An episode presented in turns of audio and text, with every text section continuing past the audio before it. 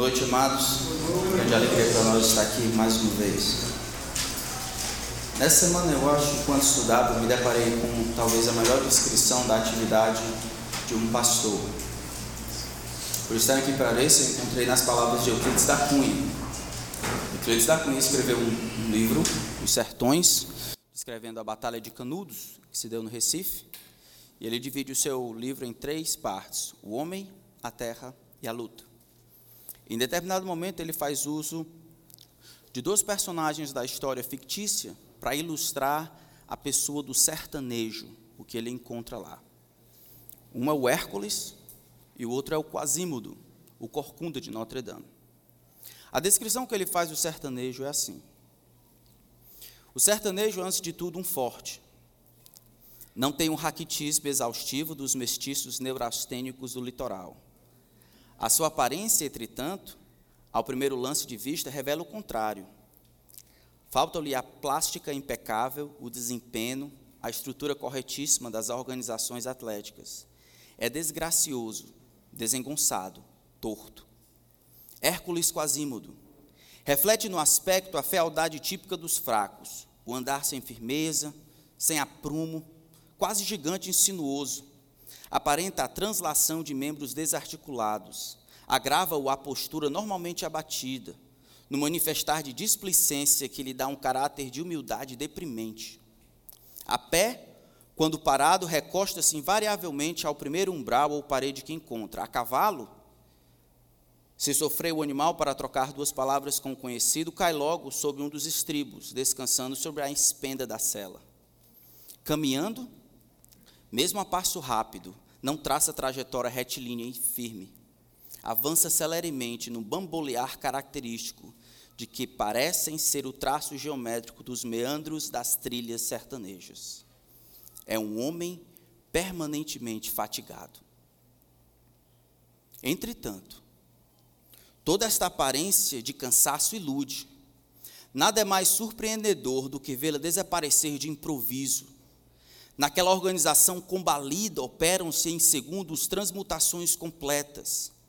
Basta o aparecimento de qualquer incidente exigindo-lhe o desencadear das energias adormecidas. O homem transfigura-se, empedirga-se, estandeando novos relevos, novas linhas na estatura e no gesto. E a cabeça firma-se-lhe alta sobre os ombros possantes, aclarada pelo olhar desassombrado e forte. Corrigem-se-lhe prestes, numa descarga nervosa instantânea, todos os efeitos do relaxamento habitual dos órgãos. E da figura vulgar do tabaréu canhestro responta, inesperadamente, o aspecto dominador de um titã acobreado e potente, e potente num desdobramento surpreendente de força e agilidade extraordinários. Essa é a melhor ilustração dos pastores que eu poderia encontrar na literatura brasileira. Hércules Quasímodo. Por um lado, os pastores são apenas servos da igreja, não são donos, não são empregados, não são gerentes, mas servos da igreja, homens conscientes de suas responsabilidades. Eles exprimem tantas vezes em seu rosto o peso das famílias que lhe foram confiadas.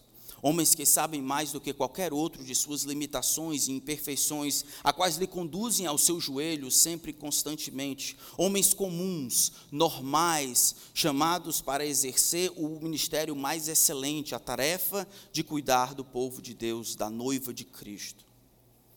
Homens sem permissão de desempenharem seus ministérios no poder do carisma, do magnetismo, brilhantismo ou politicagem. São apenas quasímodos, Mas tudo isso muda ao primeiro sinal de perigo. Diferente dos mercenários, ao primeiro uivo dos lobos, sua coluna se estreita, sua cabeça se ergue, os olhos dos pastores atentos miram o horizonte, as pupilas espirituais dilatam. Para aumentar o campo de visão, a adrenalina espiritual é descarregada, os pelos ouriçam. O pastor está pronto para a batalha e se arma em posição de defesa. Imitando o bom pastor, os subpastores, agora com cajado nas mãos, saem em direção à batalha contra os lobos, sabendo que isso lhe custará ferimentos e talvez a vida. Os pastores farão todo o esforço, lutarão contra os lobos até o limite de exaustão.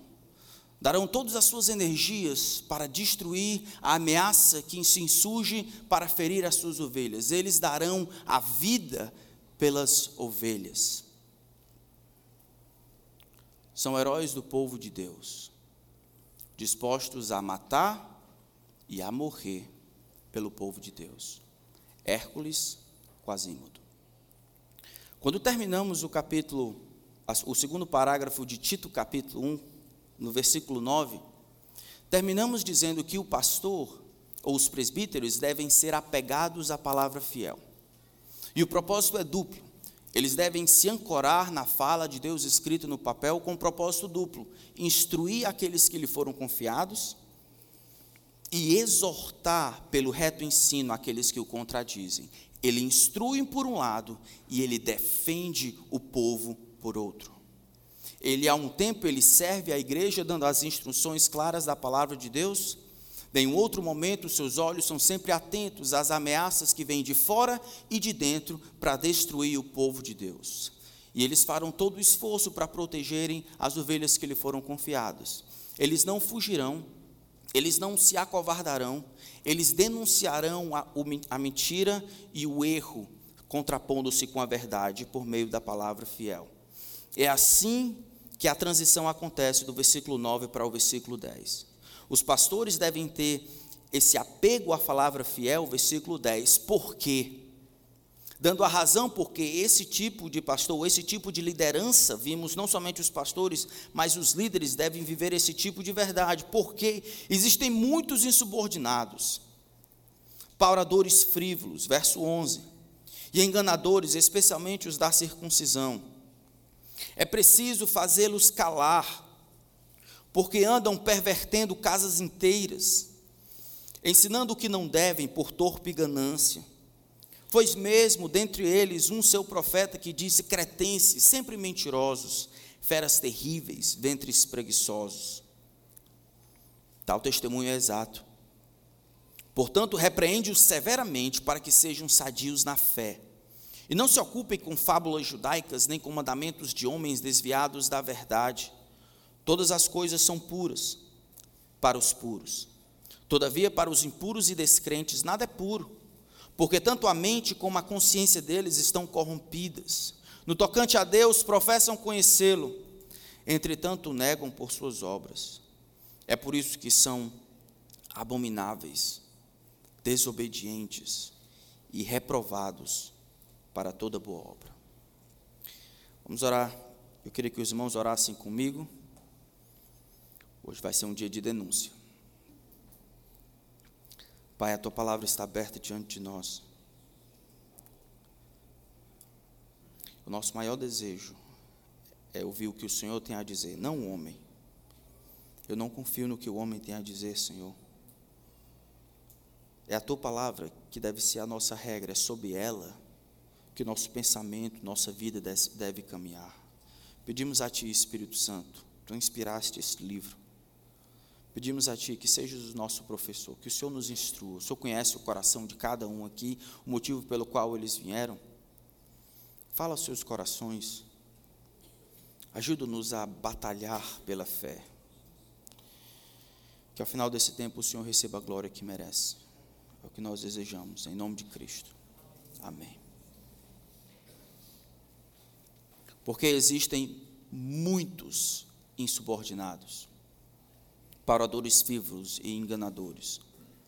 Não é incomum olhar nas Escrituras e ver uma ressalva, na verdade, um alerta para que se protejam dos falsos profetas.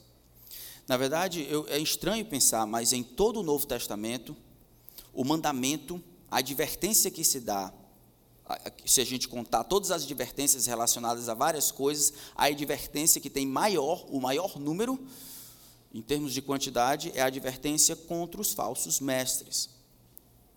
Desde o ministério de Jesus Cristo, no capítulo 7, Jesus vai dizer: Olha, muito cuidado com aqueles que se apresentam como ovelhas, mas por dentro são lobos rovadores. É pelos seus frutos que se conhece a árvore. Em Atos capítulo 20, versículo 29, Paulo mesmo vai falar: Olha, reunindo os presbíteros de Éfeso, ele chega a dizer: Olha, eu sei que depois da minha partida, ele diz: Depois da minha partida, entre vós penetrarão lobos vorazes que não pouparão o rebanho. Até aí eu entendo, mas ele diz: de dentre vós mesmos se levantarão homens falando coisas pervertidas para arrastar os discípulos atrás deles. Tantas vezes, dentro da igreja, o trabalho dos pastores é lutar, deflagrar uma batalha intestinal.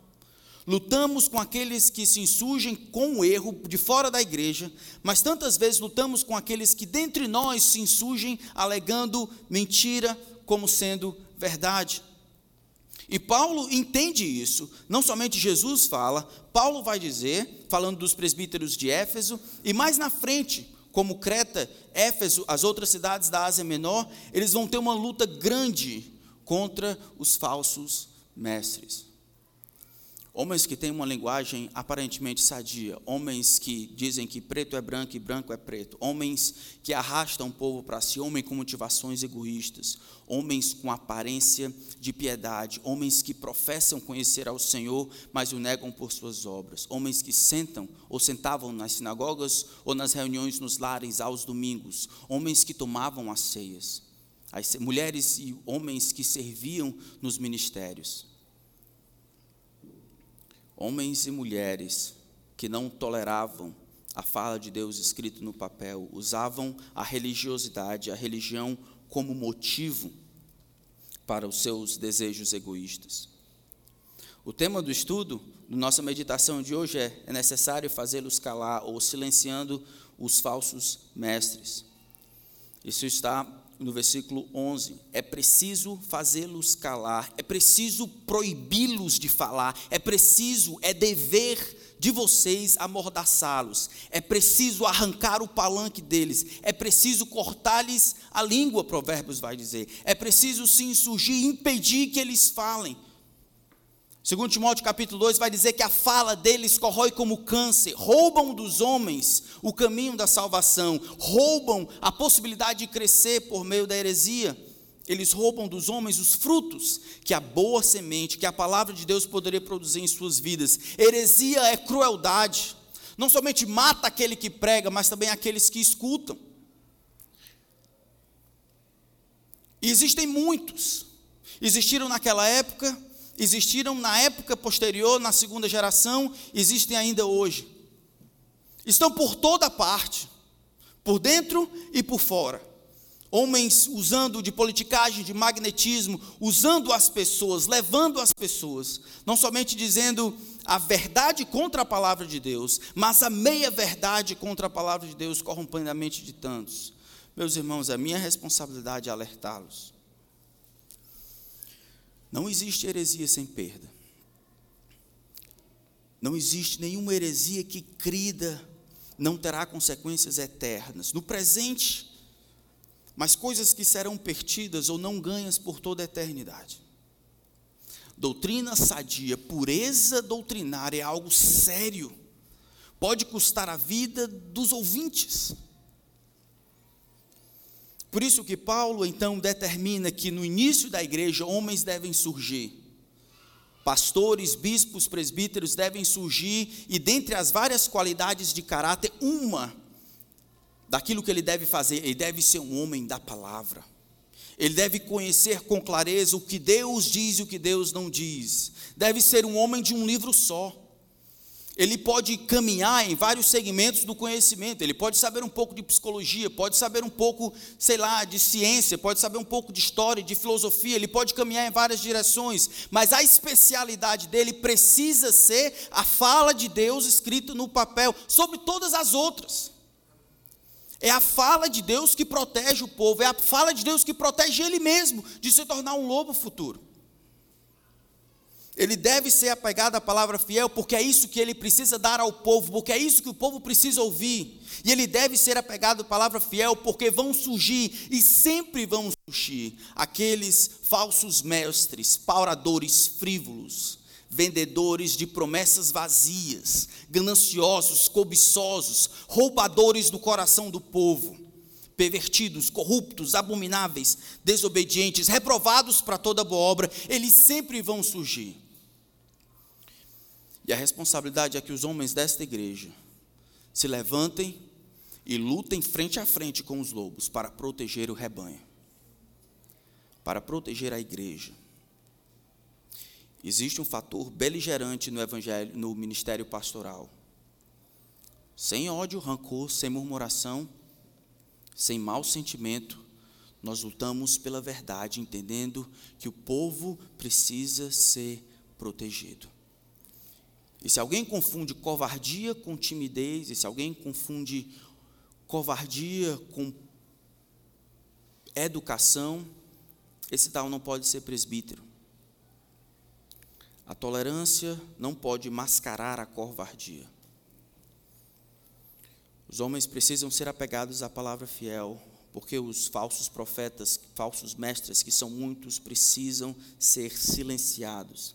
Talvez a pergunta: como nós podemos silenciar os hereges? Como nós podemos silenciar os falsos mestres? Eu vou dizer quatro coisas como introdução. Primeira, depois a gente caminha na identificação de todos eles. A primeira eu vou dizer: nós não damos audiência para eles. Nós quebramos seus palanques, nós não compramos seus livros, nós não curtimos seus posts, nós não seguimos essas pessoas no Instagram, nós não recomendamos, nós não conversamos, nós não dialogamos, nós não lutamos pela unidade da igreja em primeira mão. Paulo vai dizer, é radical. Existem muitos insubordinados, esses que estão pervertendo casas inteiras. O que faz? Marcos uma reunião e conversa? Não, é necessário fazê-los calar sem conversa, tolerância zero. Porque câncer, assim como o falso ensino, ele caminha, se não for resistido, ele sempre avança. Nós não conversamos, nós não nos escondemos atrás do pluralismo e da tolerância, nós não damos para eles palanques, nós não aceitamos a difamação de que somos inimigos da paz, o discurso do ódio por amor à verdade, por nada pessoal, mas por amor à verdade, entendendo que a verdade é que liberta, nós não damos audiência para eles. Em segundo lugar, nós denunciamos os hereges. Volte um pouco, 2 Timóteo capítulo 2. Nós denunciamos os falsos mestres ou os hereges. Segundo Timóteo capítulo 2. Olha o que, que Paulo vai dizer a Timóteo. Ele estava enfrentando o mesmo problema de falsos mestres, no versículo 14. Segundo Timóteo 2,14 diz assim: Recomenda estas coisas, dá testemunho solene perante Deus, para que evitem contendas de palavras, que para nada aproveitam, exceto para a subversão dos ouvintes Procura apresentar-te a Deus aprovado como obreiro, que não tem de que se envergonhar, que maneja bem a palavra da verdade. Evita igualmente os falatórios inúteis e profanos, pois os que deles usam passarão a impiedade ainda maior. Além disso, a linguagem deles corrói como câncer, entre os quais se incluem Himineu e Fileto. Estes desviaram da verdade, asseverando que a ressurreição já se realizou e estão pervertendo a fé de alguns. No mundo pluralista e tolerante, falar mal dos outros, por exemplo, agora que vai para a internet, não é visto como uma coisa polida ou de bom tom. Paulo não via assim. Ele diz: Ó oh, Timóteo, é o seguinte, eu quero que você evite essas coisas, eu quero que você se concentre na palavra de Deus. Dê isso ao povo, a palavra de Deus. Quanto a você, procure apresentar-te a Deus aprovado provado como obreiro que não tem nenhuma vergonha do que fez aqui, porque você centrou o seu ministério em manusear bem a palavra da verdade. Faça isso. Agora, evite os falatórios inúteis e profanos, porque a linguagem desse povo que está pregando, esses falsos mestres, corrói como câncer. Ou seja, não tem nada benéfico saindo de sua boca. Não, eles estão, na verdade, destruindo. Quer saber quem são? Imineu e Fileto. E Mineu e Fileto, evita esses homens. Eles estão destruindo as casas, eles estão ensinando que a ressurreição já aconteceu. E a ressurreição acontecendo, isso torna a esperança de vida eterna imprópria, vazia. Eles estão pervertendo a fé de alguns, é necessário fazê-los calar. Mas na frente, em 2 Timóteo capítulo 4, ele vai falar de Alexandre, o latoeiro, que causou muitos males a ele. Por essas vezes, Paulo cita nome, quase cita o CPF do camarada. Eu queria poder dizer a lista daqueles que nós consideramos falsos mestres, mas tem muitos aí. E às vezes, por não darmos os nomes, ficamos naquela quem são. A teologia da prosperidade, ela surge na década de 80 em sua maior força. A teologia da prosperidade, ela inicia até bem, se eu posso dizer, focalizando na prosperidade no sentido mais geral. No extremo, nós temos os homens crentes em Jesus Cristo que acham que prosperidade é só espiritual. Enquanto o livro dos Salmos, na verdade, todo o Antigo Testamento fala de uma prosperidade que é mais holística. Corpo, alma, mente, tudo pode ser próspero. Mesmo que isso não seja regra para todo mundo. A teologia da prosperidade pegou aquilo que Deus prometeu para o céu e o arrastou até a terra pegou a cabeça dos discípulos, enfiou no chão e diz: É isso que você deve procurar. De maneira que os discípulos, agora, adeptos da teologia da prosperidade, não conseguem olhar para o céu, não conseguem ficar vislumbrados com as coisas que Deus tem planejado para eles no futuro. Céu é aqui, bênção, daqui. Coisa boa é aqui. É as coisas que eu ganho, que eu toco, que eu compro, que eu, que eu tenho aqui. É a teologia da ema, enfiando a cabeça dos discípulos no buraco desse mundo aqui. Edir Macedo, R.R. Soares, Valdemiro do Diabo, todos eles são adeptos promotores disso.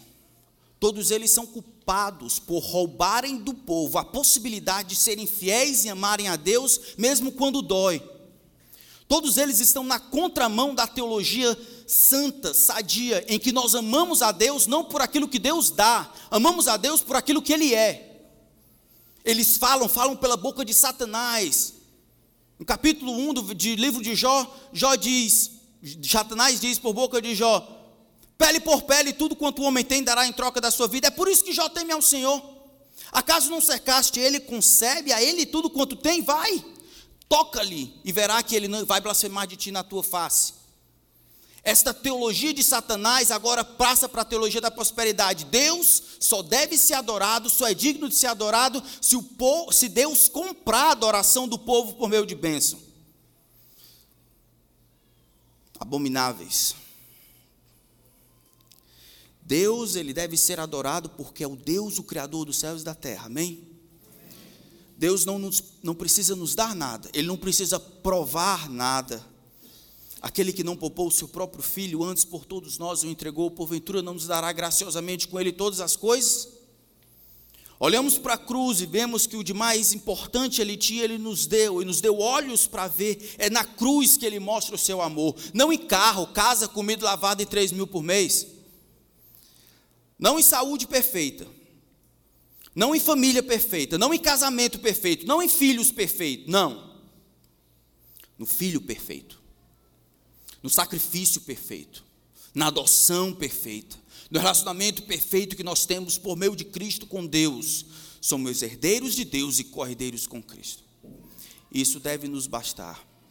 A teologia da prosperidade é uma desgraça, mas lota auditórios inteiros, homens gananciosos sentados nos bancos, achando que podem comprar o favor de Deus com dinheiro. Que, que os homens podem dar a Deus que não, haviam, que não já receberam do Senhor? Não é por Ele, por meio dele, para Ele todas as coisas? Valdomiro, que foi empregado de Edir Macedo por um tempo, agora, agora não, um tempo atrás ele abriu uma igreja, porque não estava ganhando muito dinheiro como, como empregado, a Igreja Mundial do Poder de Deus, Estranhamente, elas, elas foram abertas na porta da frente da empresa universal do Reino de Deus. Disputando, disputando o dinheiro, tirando dos mais pobres aquilo que eles têm, achando que Deus não é suficiente quando as coisas faltam. Essa teologia desgraçada não ensina os homens a sofrer. Eu e você, nós vamos sofrer, sabia disso? Existe sofrimento próprio dessa humanidade caída e não há como escapar. Sofremos por fora, sofremos por dentro, sofremos por causa desse corpo decaído, sofremos por causa dos outros, sofremos por nós mesmos. Vamos sofrer. A mensagem pare de sofrer é do diabo. A mensagem de Jesus é: no mundo três aflições, mas tem de bom ânimo. Eu venci o mundo. Pela fé, eles obtiveram a promessa, pela fé. Eles foram peregrinos na terra, pela fé, foram cerrados ao meio, pela fé, foram mortos a fio de espada, pela fé, tiraram da fraqueza força, homens dos quais o mundo não era digno, pela fé. Não somente para fazer as grandes coisas, como Moisés, Gideão, Jefté, Baraque, Débora, mas para receber as grandes coisas de Deus. Pela fé, faça-se a tua vontade, não a minha. Pela fé. Pela fé eu entendo que a tua vontade é boa, agradável e perfeita. Pela fé, Pai, se for possível, passa de mim este cálice. No entanto, seja feito como o Senhor quer, não como eu quero. Os falsos profetas precisam ser denunciados, os falsos mestres precisam ser denunciados. A não denúncia atrapalha o ataque. Esses homens não cantam, não a nós, Senhor, não a nós, mas ao teu nome da glória. Salmo 115, eles cantam, vem a nós e ao teu reino nada. É assim que eles cantam. Não somente devemos denunciar os falsos profetas, os falsos mestres, mas também nós devemos afirmar a necessidade de uma doutrina sadia. Nós afirmamos a importância da pureza doutrinária. E aí, falar sobre pureza doutrinária numa época como nós estamos vivendo, a época em que, de novo, o argumento de que a doutrina divide, é o amor que une, está ficando fora de moda. Sabe quem disse isso? Não foi Jesus. Adivinha quem foi? Vocês lembram, por exemplo, em Efésios capítulo 4? Vamos olhar lá. Efésios capítulo 4.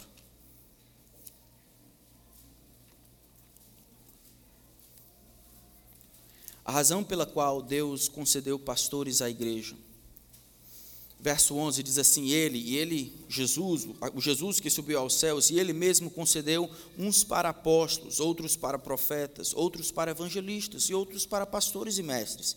Para quê? Com o objetivo do aperfeiçoamento dos santos, para o desempenho do seu serviço, para a edificação do corpo de Cristo.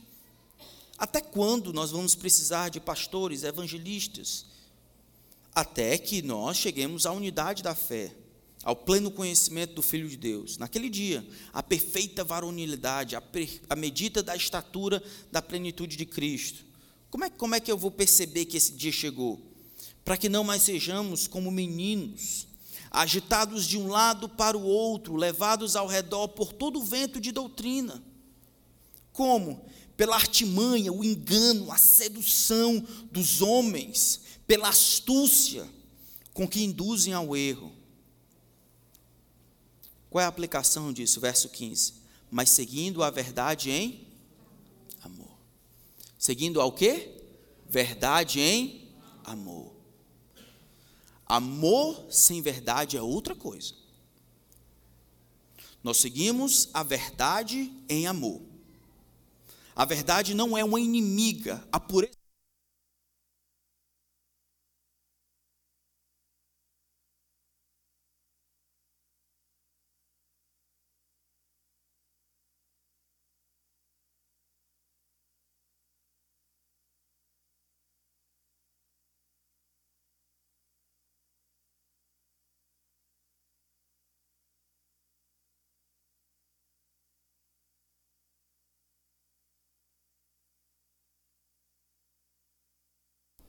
Pronto.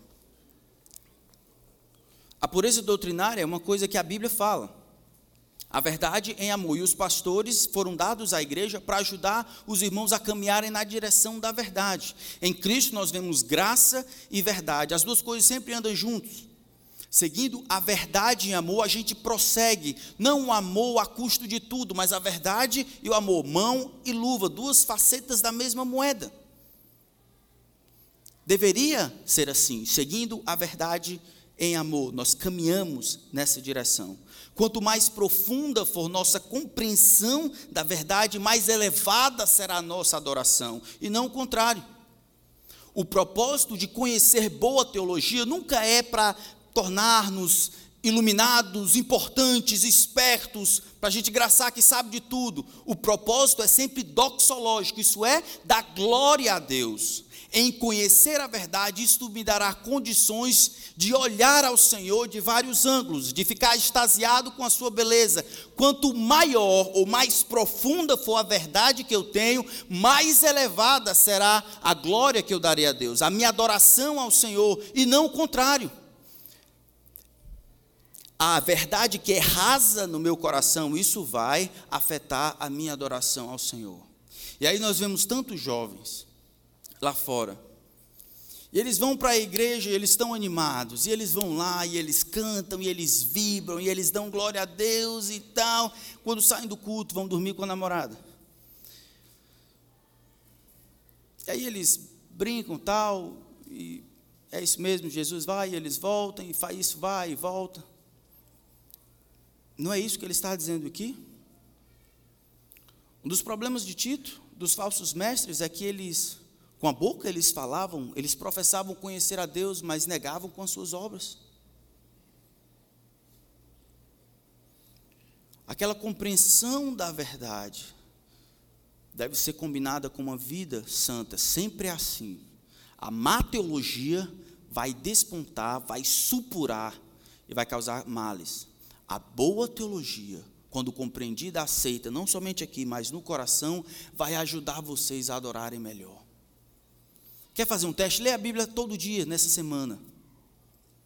Conheça o Senhor, escreva o que você está aprendendo a respeito de Deus, de você mesmo. Faça um teste. E aí você vai ver como vai ser o culto que você vai prestar a Deus no próximo domingo.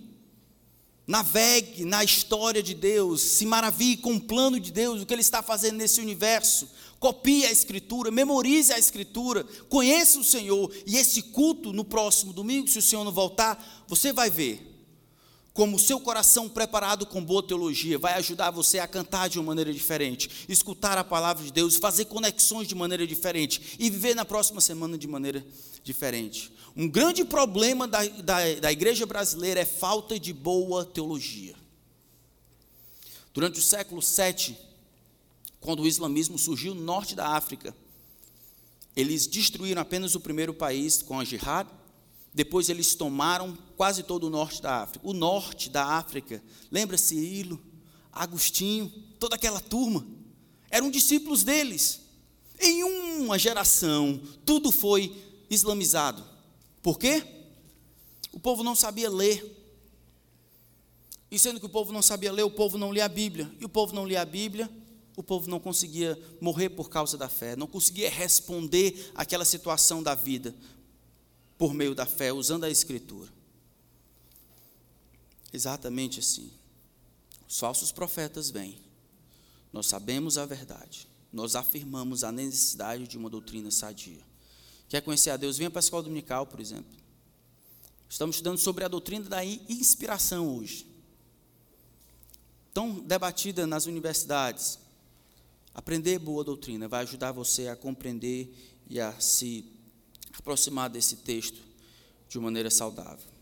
Por último, como nós silenciamos os profetas ou os falsos profetas, nós vivemos vidas santas que condizem com o que nós cremos.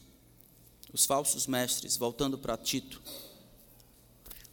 os falsos mestres, verso 16, no tocante a Deus, professam conhecê-lo. Entretanto, o negam por suas obras. Existe sempre um elemento de conhecimento, de, de, de profissão dos falsos profetas. Lembra em Mateus capítulo 7, quando Jesus fala daquele dia, quando, quando alguns estarão na presença do, do Senhor, lembra? Senhor, em teu nome não, não fizemos tantos milagres, em teu nome não expelimos demônios, em teu nome não fizemos isso ou aquilo. Jesus diz: Apartai-vos de mim, malditos, para o fogo eterno. Por quê? Apartai-vos de mim, todos que praticais a iniquidade. Não é o que eu falo, é como eu vivo. É o que eu sei, se isso combina na maneira como eu vivo, e Deus está vendo, irmãos. Vamos parar com esse negócio de, de domingo só. Deus está vendo a nossa vida, a minha vida, como eu trato minha esposa, como eu cuido dos meus filhos, como eu faço o meu trabalho, como eu me relaciono com esse texto. Se Jesus é reconhecido na minha vida, vamos parar com isso. Não é o que eu falo, é como eu vivo, se isso prova que Jesus é o dono do meu coração. Os falsos profetas eram bom de teologia. Mateus 7, Jesus diz: Senhor, Senhor, fala de uma ortodoxia. Senhor, Senhor. Mas eles negavam por meio de suas obras, exatamente como os falsos mestres faziam aqui. É necessário fazê-los calar. Quem são esses falsos mestres? Rapidamente, vamos olhar a identificação dos falsos mestres, o método dos falsos mestres e a motivação dos falsos mestres. Apenas do versículo 10 ao versículo 12. Diz assim: Porque existem muitos insubordinados, pauradores frívolos e enganadores. Paulo aqui está descrevendo quem são os falsos mestres. E eles são caracterizados ou identificados por três adjetivos fortes: insubordinados, isso é, eles não, não gostam de estar debaixo de autoridade, eles não prestam satisfação a ninguém, eles vivem a síndrome da independência. Eles não prestam contas a ninguém. Não existe uma diretoria, não existe outras pessoas que ele tem que mostrar, não existe uma, uma, uma autoridade partilhada, não existe uma liderança partilhada. Eles são donos de tudo. Quem é o dono da empresa universal? Edir Macedo. Valdomiro, da Mundial. É ele é o dono. Ele presta conta a quem? Vai prestar conta a Deus. Mas esse tipo de atitude, esse tipo de jogo com a estrutura religiosa só prova que eles cabem nessa categoria aqui. Agora, não são só esses grandes, não. Muitas pessoas começam ministérios pelo simples fato que eles não gostam de estar submetidos a nenhuma autoridade. Eles detestam a palavra autoridade, prestação de contas. E isso eu louvo a Deus, porque aqui nesta igreja eu presto contas aos outros membros do conselho. E todos nós prestamos contas a Deus. Homens na minha vida que possam dizer: ei, ei, pastor, não é assim não. Assim não, está errado. Assim como eles prestam conta para conosco, os outros membros do conselho. E assim é uma liderança partilhada, de maneira que não tem dono, não tem arcanjo, não tem apóstolo, não tem, não tem. Todos eles debaixo da autoridade de Cristo, todos eles prestando conta um ao outro, um ferro com ferro se afia, protegendo para o bem do povo. Os falsos mestres, no entanto, são insubordinados, homens que não prestam satisfação a ninguém, acima de qualquer colegiado, diretoria, simplesmente fazem o que querem. Homens que fazem o que dá na cabeça, homens que são responsáveis apenas por si, vivendo em função de si mesmo. Diz que eles são também pauradores frívolos. A palavra paurador frívolo é interessante aqui. Fala de um vendedor, um vendedor desonesto que podiam falar bem a respeito de determinada coisa que estava vendendo, mas no fundo, no fundo, aquilo dali era era furada. Tipo alguns vendedores de carro, não, não o nosso irmão Júnior, claro. Mas outro, salvo pelo sangue de Jesus, mas os outros, outros que não conhecem a Cristo. Sabe aqueles vendedores, né? Que eles vão dar todas as promessas. Isso aqui, não, isso aqui está novo, não está. E ele vai dizer todas as qualidades possíveis. Ele quer vender. Ele simplesmente quer vender, ele não está preocupado com as implicações, então ele está disposto a mentir para vender, ele quer o ganho pessoal. Ele vai usar de artimanhas de mentira, ele vai dar falsas promessas, ele vai colhar daqui para colar, ele vai bloquear o erro, mascarar a verdade para que saia como, para que a mentira resplandeça como verdade. Ele vai fazer tudo isso para que se apresente a você como algo bom. Vendedores da fé botando promessas que de fato não são promessas de Deus. São falsos profetas, enganando o povo, deturpando a verdade, descaracterizando Deus das Escrituras. São infiéis, é por isso que o final ele vai dizer: são abomináveis, são reprovados para toda boa obra, são desobedientes. Diz que eles são enganadores. diz que eles são mentirosos. Aqui há um elemento do, do discurso deles, eles se utilizam da mentira para ganhar o coração do povo. Irmãos, eu não estou dizendo que todo mundo que fala em verdade tem dolo em seu coração. Eu assisti um, um, uma reportagem um tempo atrás que um homem havia deixado sua esposa para e aí havia cometido adultério e aí entrevistaram ele e perguntaram por que que você adulterou? Você ele era se dizia pastor. Por que você é pastor? Como é que você faz isso? Ele leu no texto de Oséias. No texto de Oséias dizia assim: vai toma uma mulher adúltera, falando para o profeta para o profeta tomar uma mulher adúltera, mostrando o amor de Deus por Israel, representado no relacionamento de, de Oséias, o profeta, com uma mulher que não merecia o seu amor. Ele esqueceu de ler o assento. E ele leu, ó, porque a palavra de Deus diz: vai, toma uma mulher e adultera. E aí, quando o homem, em cadeia nacional, quando o homem o disse, não, olha, olha o assento, e adultera.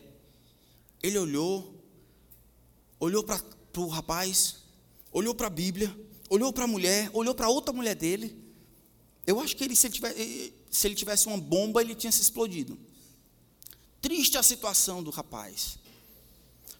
Não vou dizer que tinha dolo, não sei, não sei o coração de ninguém, mas algumas pessoas falam em verdades, não por dolo, por desejo egoísta, por ganância, tentando enganar, simplesmente eles não estudaram, são tolos, são ingênuos, apenas repetindo as coisas sem verificar, não são bereanos. Mas não é isso que o texto está dizendo, não é desse tipo de maldade que eu estou dizendo aqui. A, a maldade, inocência, a ingenuidade, a falta ah, de, de, de estudo e tentativa de entender a verdade. Esses enganadores aqui fala de um aspecto, uma, uma estratégia, um aspecto volitivo aqui. Eu olho para as pessoas e eu planejo a melhor maneira de angariar fundos para o meu bolso.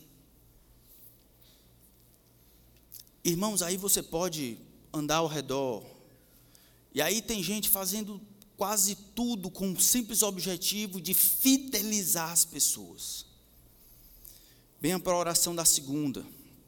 Não deu certo, ainda continua pobre, venha para o círculo da terça não deu certo, ainda está pobre, traga mais e venha para o quadrado da quarta. Não dá certo, ainda está pobre, venha de novo e venha para o triângulo da quinta. Não dá certo, ainda está pobre, venha agora para o hexágono da sexta e por aí vai. Estrategicamente, eles têm um plano de fidelizar, de deixar os homens e os fiéis surdos em relação à verdade, cegos em relação ao que Deus quer fazer na vida deles. Eles não são ingênuos, eles não são ignorantes, eles sabem o que estão fazendo, por isso que são condenáveis. É assim que nós identificamos. Eles são donos de si mesmos, são insubordinados, eles são pauradores frívolos, isso é, tudo que, ele, que sai da boca deles é vazio, não causa, não traz nenhum benefício. São como mensagens tantas vezes de coach, coach cristão, tantas vezes tem aquela mensagem motivacional, não, sem problema com coach, não tem problema nenhum. Quando o coach, no entanto, como cristão, começa a transmutar ou modificar, retirar o cristianismo, de maneira que o que sobra é só motivação, isso não, isso não é nada. Motivação não muda o coração de ninguém, é a palavra que muda. Indicações, planos, essas coisas podem ajudar dando uma direção, mas é a palavra que muda. Que os coaches permaneçam coaches, mas que os coaches, ao se tornarem pregadores, que preguem a palavra de Deus, não o método. Pauradores frívolos, eles falam, no final das coisas, falam até bonito, explicado, né? No final das contas, não sobra nada. O povo continua morrendo sedento, morto de fome, porque não tem nenhum alimento espiritual. Qual é o método deles? Versículo 11: é preciso fazê-los calar. Por que é preciso fazê-los calar, Paulo? Porque eles andam pervertendo, corrompendo botando casas de cabeça para baixo, desvirtuando, destruindo casas inteiras. E aqui a ideia de que era igreja era nos lares. Homens que se infiltravam no meio das igrejas. E aí, não somente de fora, mas de dentro homens que iam visitar de dentro da igreja, uma conversa vai e outra vem, e eles tentando angariar sucesso, arrastar os discípulos atrás deles, homens que iriam perverter a casa, mudando as determinadas regras, colocando outras que não eram aquelas registradas na escritura e ditas por Paulo. Esse tipo de homem aqui, 2 Timóteo capítulo 3, olha lá. 2 Timóteo capítulo 3, Versículo 1 diz assim: Sabe, porém, isto. Nos últimos dias sobrevirão tempos difíceis.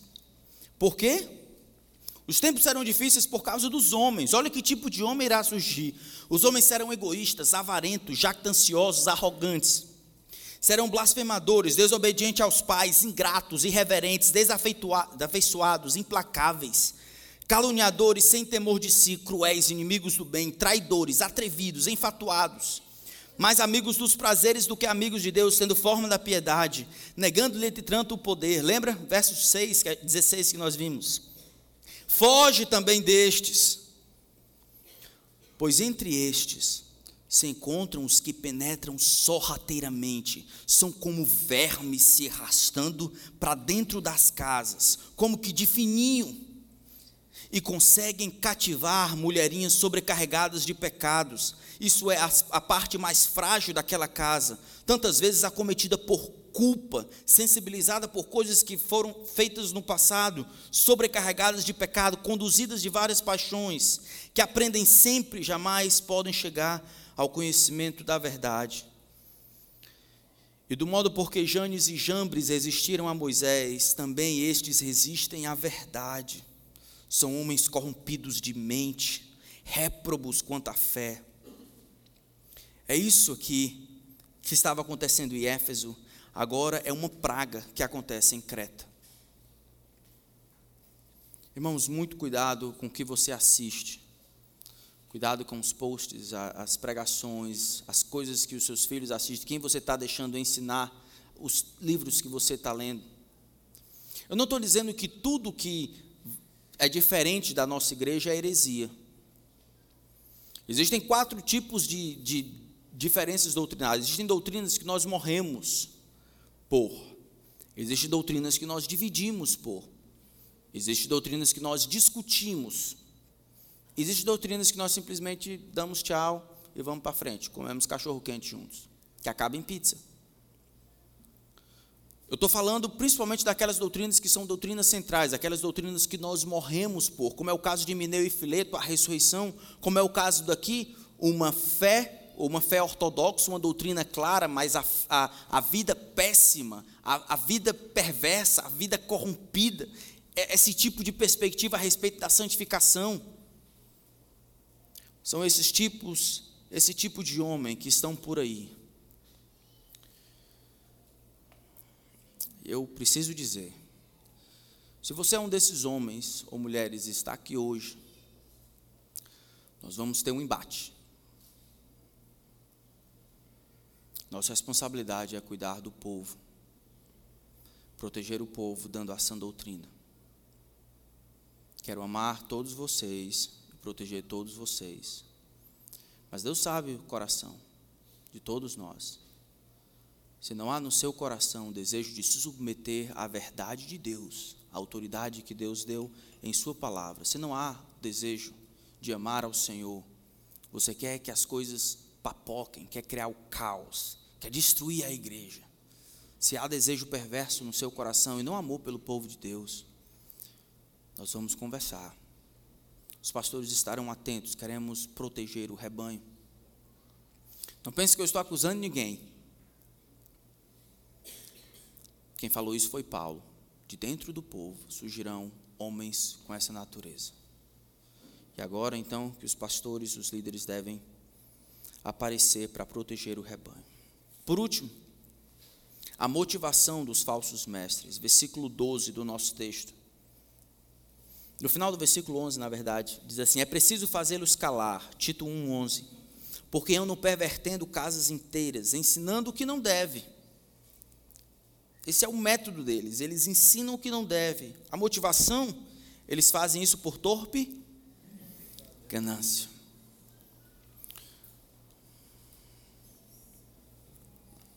Eles não, eles não estão preocupados com o cuidado das ovelhas, eles querem a pele das ovelhas. É o que elas podem dar, não o que ele tem a oferecer. E aí Paulo lembra no versículo 12 de um adágio muito comum de Epimênides falando em relação aos cretenses. Cretenses, Epimênides, disse: sempre mentirosos, feras terríveis, ventres preguiçosos. Ele usa essa citação de Epimênides para ilustrar como os falsos profetas eram. Ele diz: cretenses sempre mentirosos, lembra isso, está relacionado no final do versículo 10, enganadores, pervertendo casas inteiras. A ideia do uso, não é excessivo, mas o uso normal da mentira para ganhar o coração do povo, para destruir as coisas, para fidelizar o povo, para ganho próprio. Cretenses são sempre mentirosos, fazem uso da mentira em todo o tempo, não importa. Políbio vai dizer até que, naquela época, aos olhos dos cretenses, era sempre honrável, honrável, honorável, ganhar dinheiro, não importa como, não importa por qual meio, era sempre correto ter ganho. E se a primeira parte então fala do ensino sempre mentirosos, fazendo uso da mentira para destruir e ensinar, feras terríveis e ventres preguiçosos fala do tipo de vida que viviam. A má teologia, o ensino deles, terrível, pervertido, corrupto, mentiroso, desvirtuoso, isso acarretaria em feras terríveis, ventres preguiçosos. Isso é uma vida, uma conduta completamente antagônica à Escritura. A ideia de feras terríveis é a ideia de pessoas indomáveis. Não existiam feras na ilha de Creta. E os profetas daquela época, né, os, os filósofos daquela época, dizer não é necessário. Os próprios cretenses parecem que são feras abomináveis, homens implacáveis, homens guiados pelas suas paixões, homens insolentes, insubordinados, homens desobedientes, feras terríveis, ventres preguiçosos, a ideia do levianismo, do ser servido, do ter o seu prazer a todo custo, do não trabalho. A má teologia sempre vai produzir, produzir uma conduta errada e terrível. A boa teologia, no entanto, vai salvaguardar e proteger as pessoas, gerando a piedade. Olha o capítulo 1 do texto capítulo 1, versículo 2. Ou melhor, capítulo 1, versículo 1 de Tito. Paulo, servo de Deus e apóstolo de Cristo. Para que que Deus o chamou para ser apóstolo? Para promover a fé que é dos eleitos e o pleno conhecimento da verdade, tá vendo? Doutrina é importante, segundo a piedade. Deus me fez apóstolo, Tito. Deus me fez apóstolo para que eu pudesse servir a igreja, ensinando a elas as coisas relacionadas a Deus, para que de alguma forma eu pudesse ser benéfico para o meu povo, estruturando a fé deles, dando mais informações para que eles construam, levantem a sua fé, edifiquem a sua fé. O que é isso? Deixa eu te dizer, esta fé, este conhecimento, ele vai inevitavelmente gerar piedade, vida que se parece com a vida de Deus, conduta piedosa, santificação. Esse é o meu objetivo como apóstolo, Tito. É isso que eu quero que você faça. Como? Levanta homens, encontra aqueles que são, têm qualidades de caráter, são apegados à palavra fiel. Eles vão instruir e eles vão rejeitar, refutar aqueles falsos mestres. É assim que se coloca a igreja em ordem. É assim que Paulo diz como nós deveríamos tratar os de dentro e os de fora, sermos Hércules quasímodo. Deixa eu terminar com essa história. Cristóvão Colombo diz que ele chegou na Jamaica e aí ele ficou preso na Jamaica porque ele não tinha mais suprimentos para terminar a viagem. E aí ele sabia que um eclipse aconteceria no dia seguinte. Então ele falou com o chefe da tribo e diz: Olha, Se você não fizer o que eu estou mandando, não me obedecer, você será punido. O sol não aparecerá por você. O homem desobedeceu, o homem não deu os suprimentos. No outro dia, naturalmente, veio o eclipse, que ele sabia. O homem ficou assombrado, deu tudo o que tinha. Cristóvão Colombo foi embora. Ele chegou no Sudão, em 1990.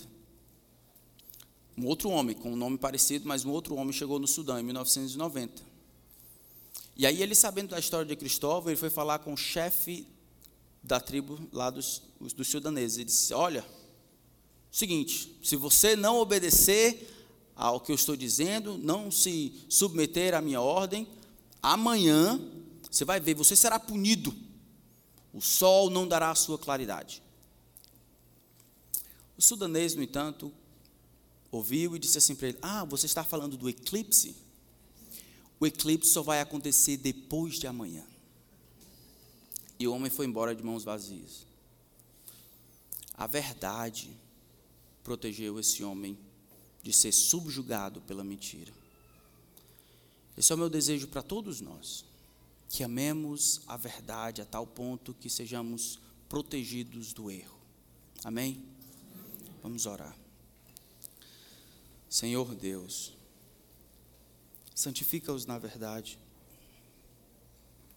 A tua palavra é a verdade. Que nenhum de nós coloque substitutos para com a palavra do Senhor. Que nenhum de nós se esconda atrás de politicagem e educação. Que todos nós possamos nos submeter à autoridade da Escritura. Eu peço por aqueles que têm vivido de alguma forma uma vida fria com essa palavra, aqueles que não têm lido, aqueles que têm vindo para a igreja só por desencargo de consciência. Eu peço que o Senhor guarde os teus filhos, o Senhor guarde o meu povo, o Senhor cuide deles e aqueça os seus corações por meio desta palavra. Que o Senhor os corrija, os eduque, que o Senhor os guarde do mal. Que na batalha, Senhor, pela verdade, que todos nós possamos ser achados alertas, com a espada do Espírito em mãos, o escudo da fé, lutando juntos pela fé que de uma vez por todas foi entregue aos santos. Eu peço que o Senhor levante mais homens aqui, homens de caráter, homens a quem o Espírito possa falar, homens radicais em seu discipulado, homens humilhados na tua presença, homens fracos, homens apegados à palavra fiel, que é a segunda doutrina, de modo que tenham poder e autoridade, tanto para exortar pelo reto ensino, como para convencer os que o contradizem. Imploramos que o Senhor proteja a tua igreja e as famílias, em nome de Cristo. Amém. Vamos ficar de pé, irmãos. Atual cântico Igreja Alerta.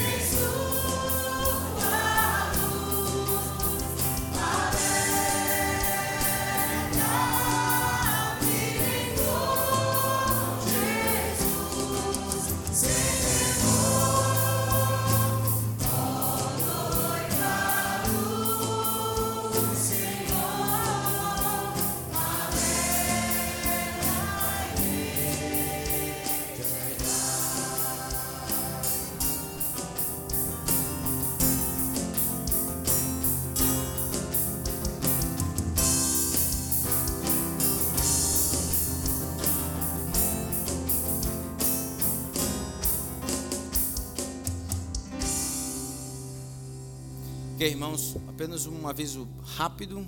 Dia 23 agora, no sábado, nós vamos ter